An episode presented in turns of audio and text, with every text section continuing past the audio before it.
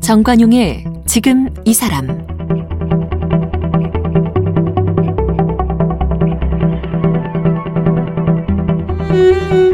여러분 안녕하십니까 정관용입니다. 어제에 이어서 오늘도 소설가 정유정 작가와의 만남 이어갑니다. 어제는 신작 완전한 행복의 어, 기본 내용 또 소설이 담고 있는 메시지가 무엇인지 우리 인생에서 진짜 행복이란 어떤 것인지에 대해서 이야기를 들어봤죠. 정유정 작가도 이제 남들이 보면 성공한 소설가로 부러워 보이지만 이 자리에 서기까지 수많은 좌절과 실패를 경험했고 또 나보다는 가족을 위해 희생해야 했던 시간이 있었다고 합니다. 그런 고통과 결핍의 시간을 거쳐서 지금 행복한 순간을 맞게 된 거죠. 오늘은 정유정 작가의 취재 노트에 대한 얘기를 해봅니다. 어떤 취재 과정을 거쳐서 소설을 쓰는지, 취재 노트 정리는 어떻게 하는지, 소설의 모티브는 어디서 찾는지, 정유정 작가만의 소설 기법도 들어보도록 하죠.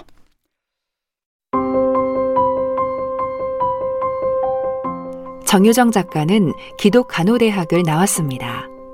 만 35살에 직장을 그만두고 소설을 쓰기 시작했습니다. 2007년 내 인생의 스프링 캠프로 제1회 세계 청소년 문학상을 수상했습니다. 2009년 내 심장을 쏴라로 세계일보 세계 문학상을 수상했습니다. 장편 소설 7년의 밤 28과 종의 기원 진이 진이 에세이 정유정의 히말라야 환상 방황, 정유정 이야기를 이야기하다를 썼습니다. 소설 7년의 밤, 내 심장을 쏴라는 영화로 제작됐습니다. 최근 장편 소설 완전한 행복을 출간했습니다.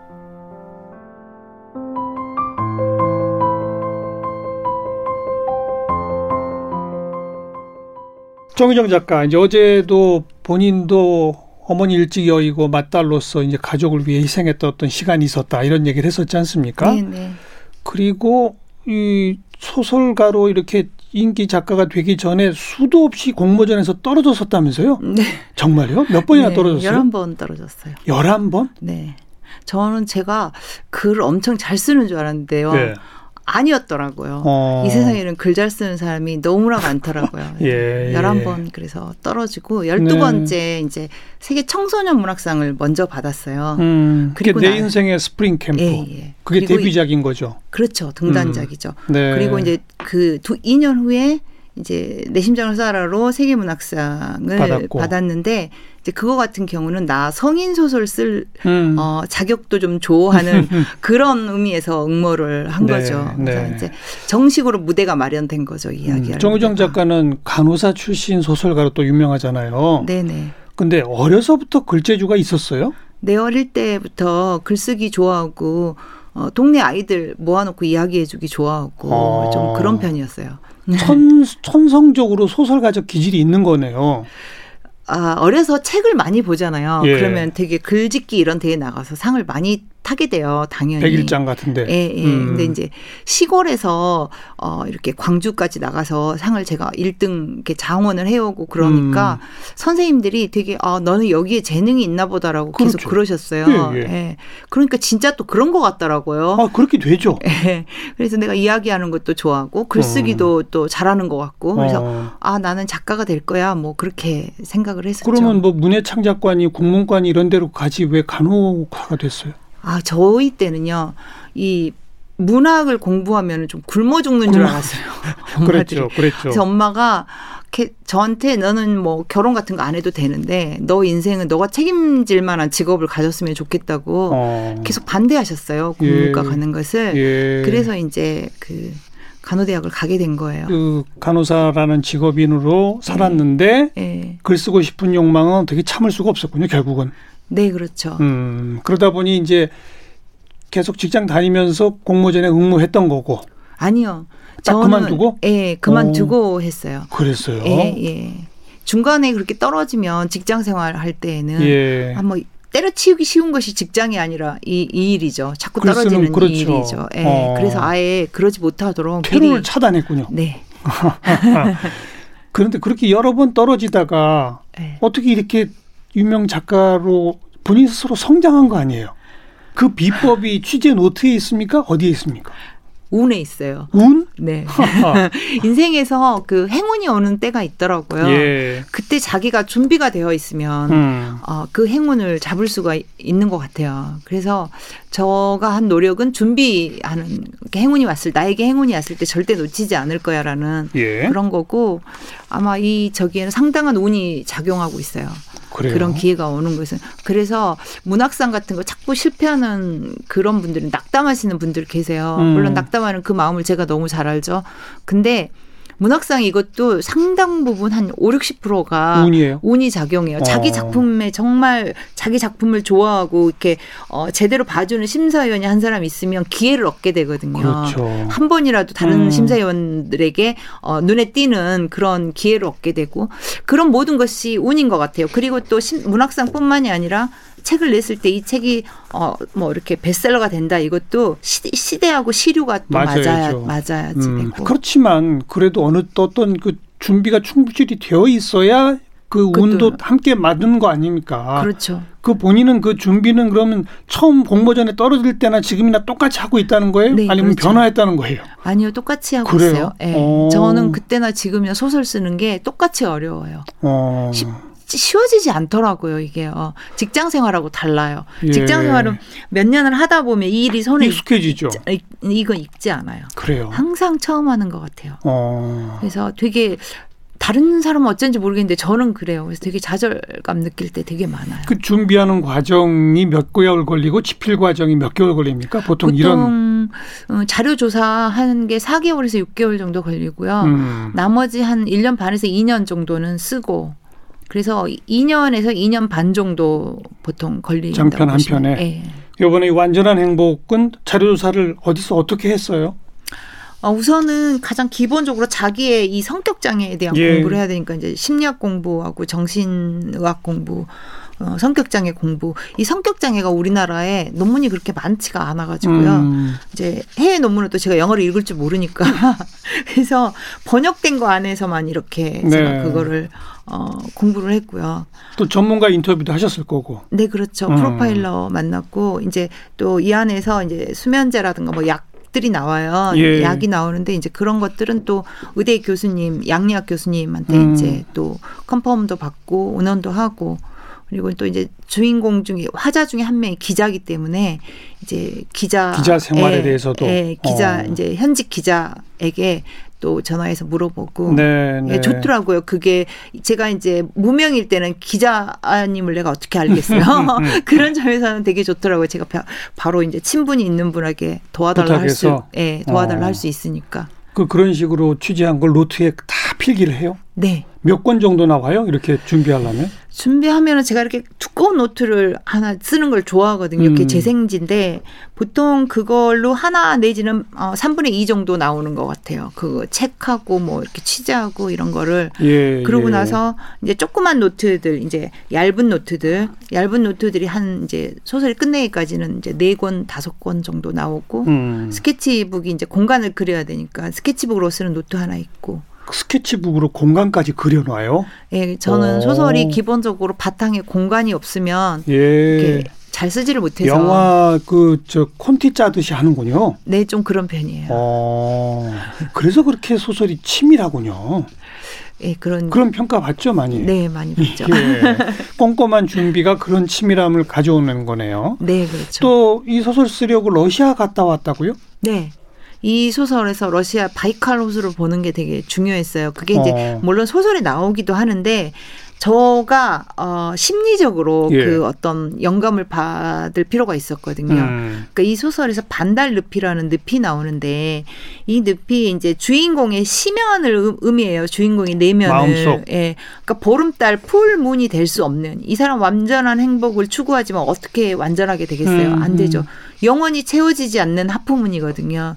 근데 이제 이거하고 대응해서 그 이 아이의 그 정말 들여다 보이지 않는 깊은 호수 같은 내 이제 내면 깊- 밑바닥을 좀 어, 보고 싶었거든요. 네, 네. 그래서 이제 세계에서 가장 깊은 호수 뭐 이렇게 쳐봤어요. 바이카로예요, 그게. 네, 그게 바이카로래요. 어. 크기도 크지만 어. 깊이가 가장 깊, 덥대요. 예, 예. 그래서 이제 한겨울에 그것도 눈보라 속에서 가봐야 했거든요. 왜요? 어, 그 이야기를 그때 써야 되니까요. 그 배경 되는 아. 부분이 그때 써야 되고 또, 어, 그런 눈보라 속에서 봐야 잘 보이지 않고 또 호수가 다 얼어 있을 거 아니겠어요. 음. 그래서 갔는데 아로온 섬이라고 그 서- 이제 바이칼 호수 안에 섬이 있어요. 거기 이제 들어가서 보니까 영하 45도인 거예요.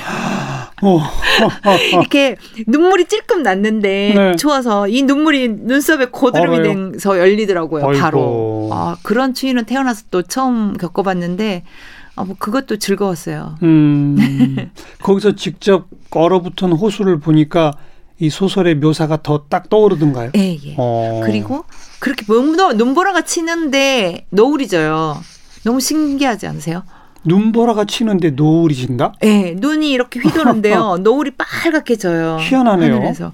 너무 신기한 광경을 봐가지고 음, 그 그게 우리 여우비 오면 해 떠가지고 예, 그 예. 이렇게 뭐 비 오고 이런 건 봤어도 눈이 막 이렇게 오고 바람이 막 불고 음. 눈이 이렇게 쌓여 있는데 바람이 워낙. 거세니까 네. 쌓여 있는 눈이 날려가지고 눈보라처럼 내리는데 그러나 하늘은 맑고 뭐 이런 거네요. 추정 추정컨대. 예. 어. 아무튼 노을이 빨갛게 지는데 아마 제가 봤던 노을 중에서 가장 신비로웠던 음. 노을인 것 같아요. 그래요. 네.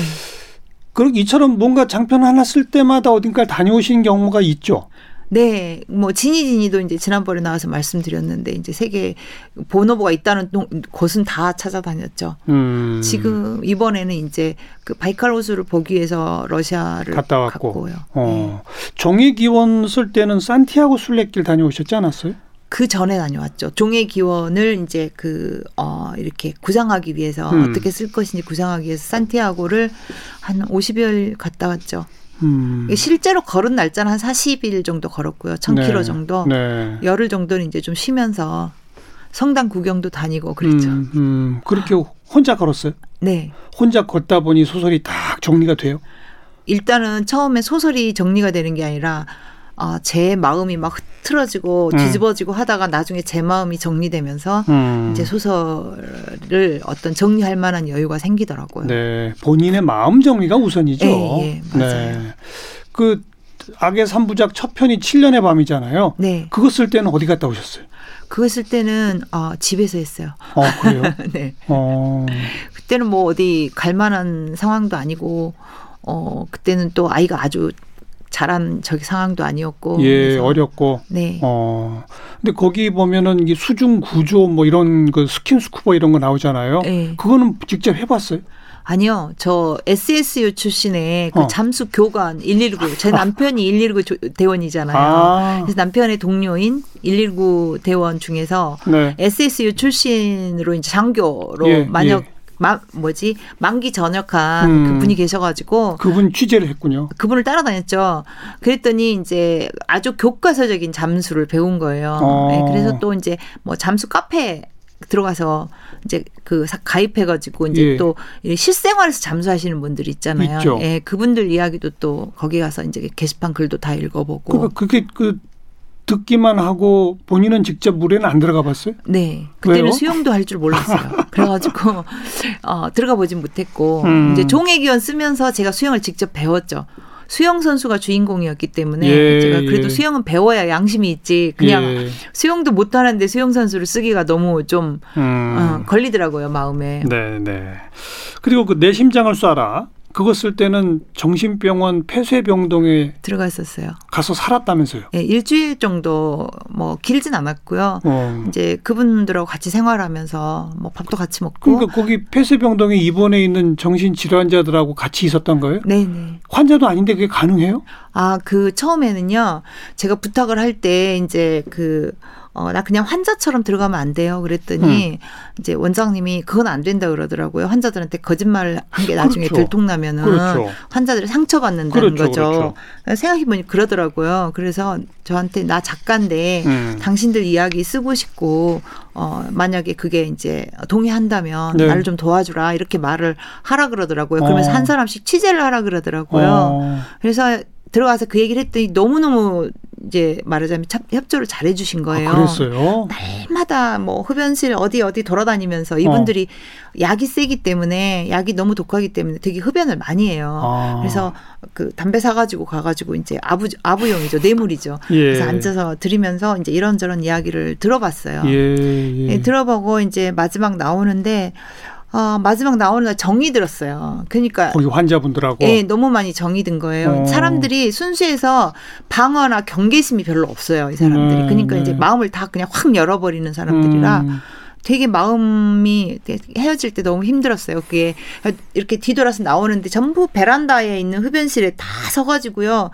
작가님 잘 가요 이러는데요. 그분들도 좀 그리웠겠죠. 예, 네, 막 마음이 자기... 울컥하더라고요. 예. 그래서 내 심장을 쏴라 영화가 나왔을 때 이분들 초대하고 싶어가지고 음. 그 병원을 이제 연락을 했는데 그 병원이 어떤 종교의 이제 단체의 산하 병원이었거든요.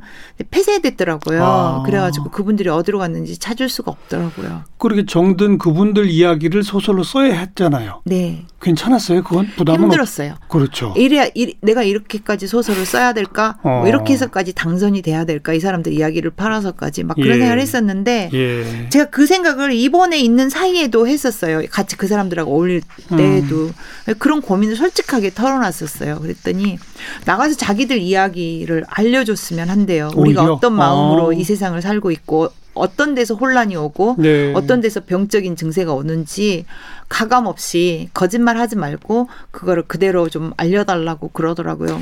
용기가 됐네요. 그분들의 얘기가. 네. 그래서 음. 아 그래 내가 이거를 거짓 없이 보여주는 게 어, 이게 어떤 이 사람들의 그 협조에 또는 우정에 네. 예, 보답이 될 것이다라는 생각을 하면서 비로소 이제 그때서야 쓸 수가 있었어요. 알겠어요. 그처럼 직접 현장에 가보고 경험하고 수없이 이야기 듣고 어찌 보면 소설을 몸으로 쓰시네요. 네, 달, 발로 쓴다고 봐야죠. 그 전작 악의 삼부작은 이제 사이코패스들이 쭉 등장을 하고 요번 신작은 이제 나르시스트들이 등장하고 특별히 그런 사람들을 이렇게 저 주인공으로 삼는 무슨 이유가 있어요? 저는 이제 아무래도 인간의 어두운 부분에 대해서 되게 관심이 많아요. 음. 관심이 많은 이유가 제가 행복에 대한 이야기, 일상의 일상의 밝은 부분에 대한 이야기, 따뜻한 이야기를 쓰는 작가는 따로 있는 것 같아요. 어. 저는 그게 잘 안 되더라고요. 그러니까 제가 좋아하는 거는 어떤 거냐면 우리 왜 인생의 어떤 기, 이렇게 인생이 확 뒤바뀌는 기로 있잖아요. 예.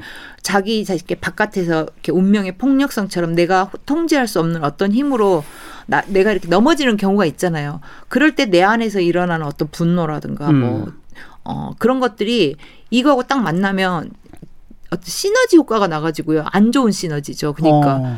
그러니까 최선의 길을 놔두고 최악의 길을 택하는 경우가 왕왕 있더라고요. 예, 예. 근데 그런 경우가 왕왕 있는 정도가 아니라 진짜 많아요. 어리석은 짓을. 음. 그러니까 저 앞에 낭떠러지가 있는데 그냥 가버리는 거예요. 그래서 인간이 왜 이럴까? 뻔히 평상시 이성이 있을 때는 안 그럴 텐데 그런 생각을 하다 보니까 아무래도 이제 그 정신 심리학 공부를 많이 네. 하게 되고 네. 그러다 보니까 이제 인간의 본성에 대해서 너무 관심이 많아진 거예요. 음. 근데 이제 전에 이제 사이코패스 이야기를 했는데 이제는 이제 그것보다는 우리 일상에서 흔하게 만날 수 있는 사람들, 흔하게 만날 수 있는 어떤 성격 장애 이런 사람들의 이야기를 좀 해봐야겠고 어, 그러다 보니까 이제 첫 번째가 이제 그게 이제 욕망 삼부작으로 나가는 거고 네. 첫 번째가 나르시스트의 네. 행복 이야기 이런 네. 거로군요. 네. 어. 근데 이런 그 인간의 약간 어두운 면을 집요하게 파고드는 소설을 쓰다가 또 그 소설의 주인공처럼 생각하고 살다가 딱 작품이 끝나면 힘들지 않아요? 거기서 빠져나오기가? 네, 맞아요. 어떻게 빠져나와요? 그래서 저는 그 빠져나오는 한 방법으로 제 몸을 못 살게 굴어요. 어떻게 요? 그때도 그러니까 산티아고도 가고 히말라야도 가고 이번에는 제주도 올레길 갔다 어. 왔어요. 어. 올레길 갔는데 이제 7박 8일이니까 짧잖아요. 그래서 짧으니까 많이 걷는 방식을 택했어요. 어. 그러니까 한 코스 한 코스 걷고 자고 해야 되는데 거의 두 코스씩 그러니까 한 25km에서 30km를 날마다 걸은 거예요. 어이고. 그러니까 특전사 훈련하듯이 그런 식으로 몸을 혹사하면 개운해져요. 빠져나올 수 있어요. 네. 머리가 비워지는군요. 네네. 어. 아무 생각이 없어요. 이 산을 올라가야 된다. 이거, 이거 외에는 그렇죠. 아무 생각이 없고 어. 그게 그렇게 며칠 가다 보면 그냥 아무 생각이 없어지더라고요. 음, 히말라야는 언제 갔다 왔어요? 히말라야를 2013년에 뭐, 뭐 쓰고 나서? 아, 28 쓰고 나세요. 어. 제 이제 몸도 아팠을 시기고 예. 그래서 이제 갔다 왔죠. 음. 네. 히말라야도 여러 코스가 있는데 어디를 갔다 오셨어요? 안나푸르나 종주했어요. 어. 그러니까 18일 동안 종주하는 거거든요. 완전 한 바퀴 도는 거? 예, 예, 예. 그래서 예. 가장 높은 고개가 소롱나 패스라고 그래가지고요. 5,460m 정도 돼요. 예. 갔다 오니까 아 지리산이 정말 만만하게 보이는 거예요. 그렇죠. 예. 고산 증상 없었어요? 아 심했죠. 그랬어요. 예, 약도 어. 먹고 죽을 뻔하기도 하고 그랬어요. 그때도 그런 식으로 다녀오니까 머리가 비워지더라. 네, 그때는 이제 번아웃이 와가지고요. 번아웃이 와서 예, 그래서 이제 소설 탈진했군요. 탈진. 예, 완전 탈진해가지고 이제 음. 뭐 몸도 아픈데다가 그 소설도 장편 쓴 데다가 음. 그러고 나니까 이제 탈진을 했나 해- 했어요. 정신적으로도 육체적으로도. 그래서 이제 거의 갔다 와서 이제 충전이 된 거죠 어느 정도. 그래서 이제 히말라야 환상 방황을 냈죠. 에세이를. 에세이집. 예, 그러고 나 그게 이제 마중물 같은 거예요. 다음 음. 소설을 쓰기 위한. 음, 음. 이제 그리고 나서 이제 그 다음에 떠난 곳이 산티아고예요. 어. 예, 몇 달 후에. 그러고서는 이제 종의 기원이 나온 거로군요. 예, 예, 예. 예. 그렇게 진짜 발로 몸으로 소설 쓰고 한 편 끝나면 또 그렇게 탈진하고 네. 또 몸을 혹사시켜야 빠져나올 수 있고 네. 힘들게 사시네. 전생의 소가 아니었을까요? 근데도 또 다음 게 또 쓰고 싶어져요. 네. 아. 어, 못 쓰면 아 글이 안 써지면 음. 그게 제일 큰 고통이죠. 음. 쓰는 그러니까 작업을 하는 도중에도 안 써지는 날이 있겠죠. 있어요. 네. 예. 그러면 이게 마음이 고달픈 게 그냥 안 써져서 고- 신경질 나고 이런 수준이 아니라 자기 비하가 말도 못해요. 나는 이 정도밖에 안 되는 인간인가 음. 보다부터 시작해가지고 그럴 때 이제 위로가 되는 게 이렇게 소설 내고 나서 한 석 달 정도 홍보할 때 독자들 되게 많이 만나거든요. 네. 그럼 독자들이 되게 많이 이렇게 위로를 해주세요. 응원하죠. 말하자면 응원도 해주시고 음. 그게 이제 뭐 편지도 주시고 그러면 이렇게 많아요. 집에 모아놓은 게 그거 읽어보면서 네. 이제 말을 혼자 울기도 하고 술도 마시고 그러면서 아 나 독자들이 빨리 소설 가지고 음. 나가겠다고 약속했는데 써야지 그렇게 하고 또 앉아서 안 써지는 거 꾸역꾸역 쓰다 보면 써져요 또 네, 네. 그렇게 너무 겨우겨우 쓰는 거죠 그러니까 참. 그리고 소설 쓸 때는 꼭 즐겨 듣는 음악들이 있다고요. 네네 소설마다 그 음악이 다르다면서요. 네. 이번 완전한 행복 때는 어떤 음악들을 들었습니까? 음, 이 세 명의 화자가 교차를 하는데요. 음. 첫 번째가 이제 이 주인공의 이현 남편이에요. 음. 이 친구가 비련의 남자 주인공이에요. 이 음. 책에서 가장 큰 상처를 받고 음. 그러면서도 아내에 대한 사랑을 끝까지 어 완전히 음, 놓지 못하는 아주 비련의 주인공인데요. 이 친구 음악으로 이제 김경호 씨의 비정을 많이 들었었어요. 어. 그리고 이제 그 그러니까 그 현 남편이 그 음악을 좋아한다는 식으로 상상을 하는 거예요. 그 음악에서 상 그, 그 음악을 그 음악을 들으면 그 사람이 떠올라요. 네. 아, 그 그렇게. 분위기죠. 어. 아, 이 남, 이 음악에서 느껴지는 그 느낌을 주인공에게 쏟아붓는 거죠. 네. 그게 음악에서 영감을 받는 건데, 이 노래에서 느껴지는 그, 어, 느낌. 그 느낌은 예, 주인공의 남편이다. 투사가 되는 거죠. 주인공의 남편이다. 예, 예, 이런 예. 식으로. 또 예. 그 그다음 그 다음에 이제 언니인 음. 뭐 기자, 이제 신재인 같은 경우는, 어, 이제 그, 사랑하는 말이야. 뭐. 패티김의 사랑하는, 사랑하는 말이야. 말이야. 어, 예. 그 음악을 들으면 그 언니가 떠오른다. 예, 언니의 아빠가 어, 그 계속 부르던 노래예요. 음. 힘들 때마다 운전을 하면서 이제 트럭 운전을 하면서 계속 부르던 노래예요. 음. 그러니까 이제 뭐 마음 이렇게 서러운 마음에 꽃을 심었네 뭐 이런 부분이 나오는데 이 아빠가 그그 노래가 평생도록 자기 힘들었을 예, 때 자기 예. 자신을 미치거나 죽지 않도록 예. 지켜줬다 뭐 이런 게 나오는데 알겠어요. 그래서 이제 언니는 사랑하는 마리아하고 또 그다음 이제 아기가 나와요. 음. 유치원생 일곱 살짜리가 이제 이 지유라는 아이인데요. 이 아이가 이 아이의 테마 음악으로 기찻길 옆 오막살이. 동요 기찻길역 예, 음악설이 예, 예, 예. 이전 과거 작품들도 그 주요 등장 인물을 떠올리게 하는 음악들이 다 있었단 말이죠. 네, 네, 있었어요. 그러면 그 음악을 계속 틀어놓고 집필을 해요? 아니에요. 그건- 아침에 일어나면 그 음악을 차례로 들어요. 그리고 아. 제가 이제 만약에 시점 시점이 교차된다 그러면 그 사람 시점을 쓰기 전에 듣고 이제 그 분위기를 충분히 몸에다가 어, 집어 넣은 다음에 그 오. 분위기 안에서 쓰는 거죠. 그 그러니까 음, 그 일곱 살 꼬마가 이제 등장하는 대목을 써야 한다. 네. 그러면 기찻길며 오막살이를 먼저 한번 듣는군요. 네, 몇 번에 몇- 안 되면 이게 막 이렇게 몸에 익지 않으면 음. 이제 스며들지 않으면 몇 번이고 계속 듣기도 그거 하고 들으면서 가끔은 쓸 때도 듣기도 하고 빙의하는군요. 그런 식으로. 네, 그게 좀 필요해요. 그 입문 과정 들어가는 통로가 음악이 되는 네, 거군요. 음악이에요. 이것도 독특하시네요. 작가들이 보통 그러지 않나요? 그래요? 어. 아, 저 잘 모르겠는데 선생님 작가분들 많이 보셨을 것 같은데 네. 대부분 작가들이 어 그럴 것 같은데 하루키도 음. 악을 그렇게 재즈를 그런 식으로 듣는다고 전 들었거든요. 근데 자기 작품에 누군가를 떠올리기 위해 음악을 듣는다 이런 얘기는 아직 전잘 못 들어봤어요. 아 예. 음.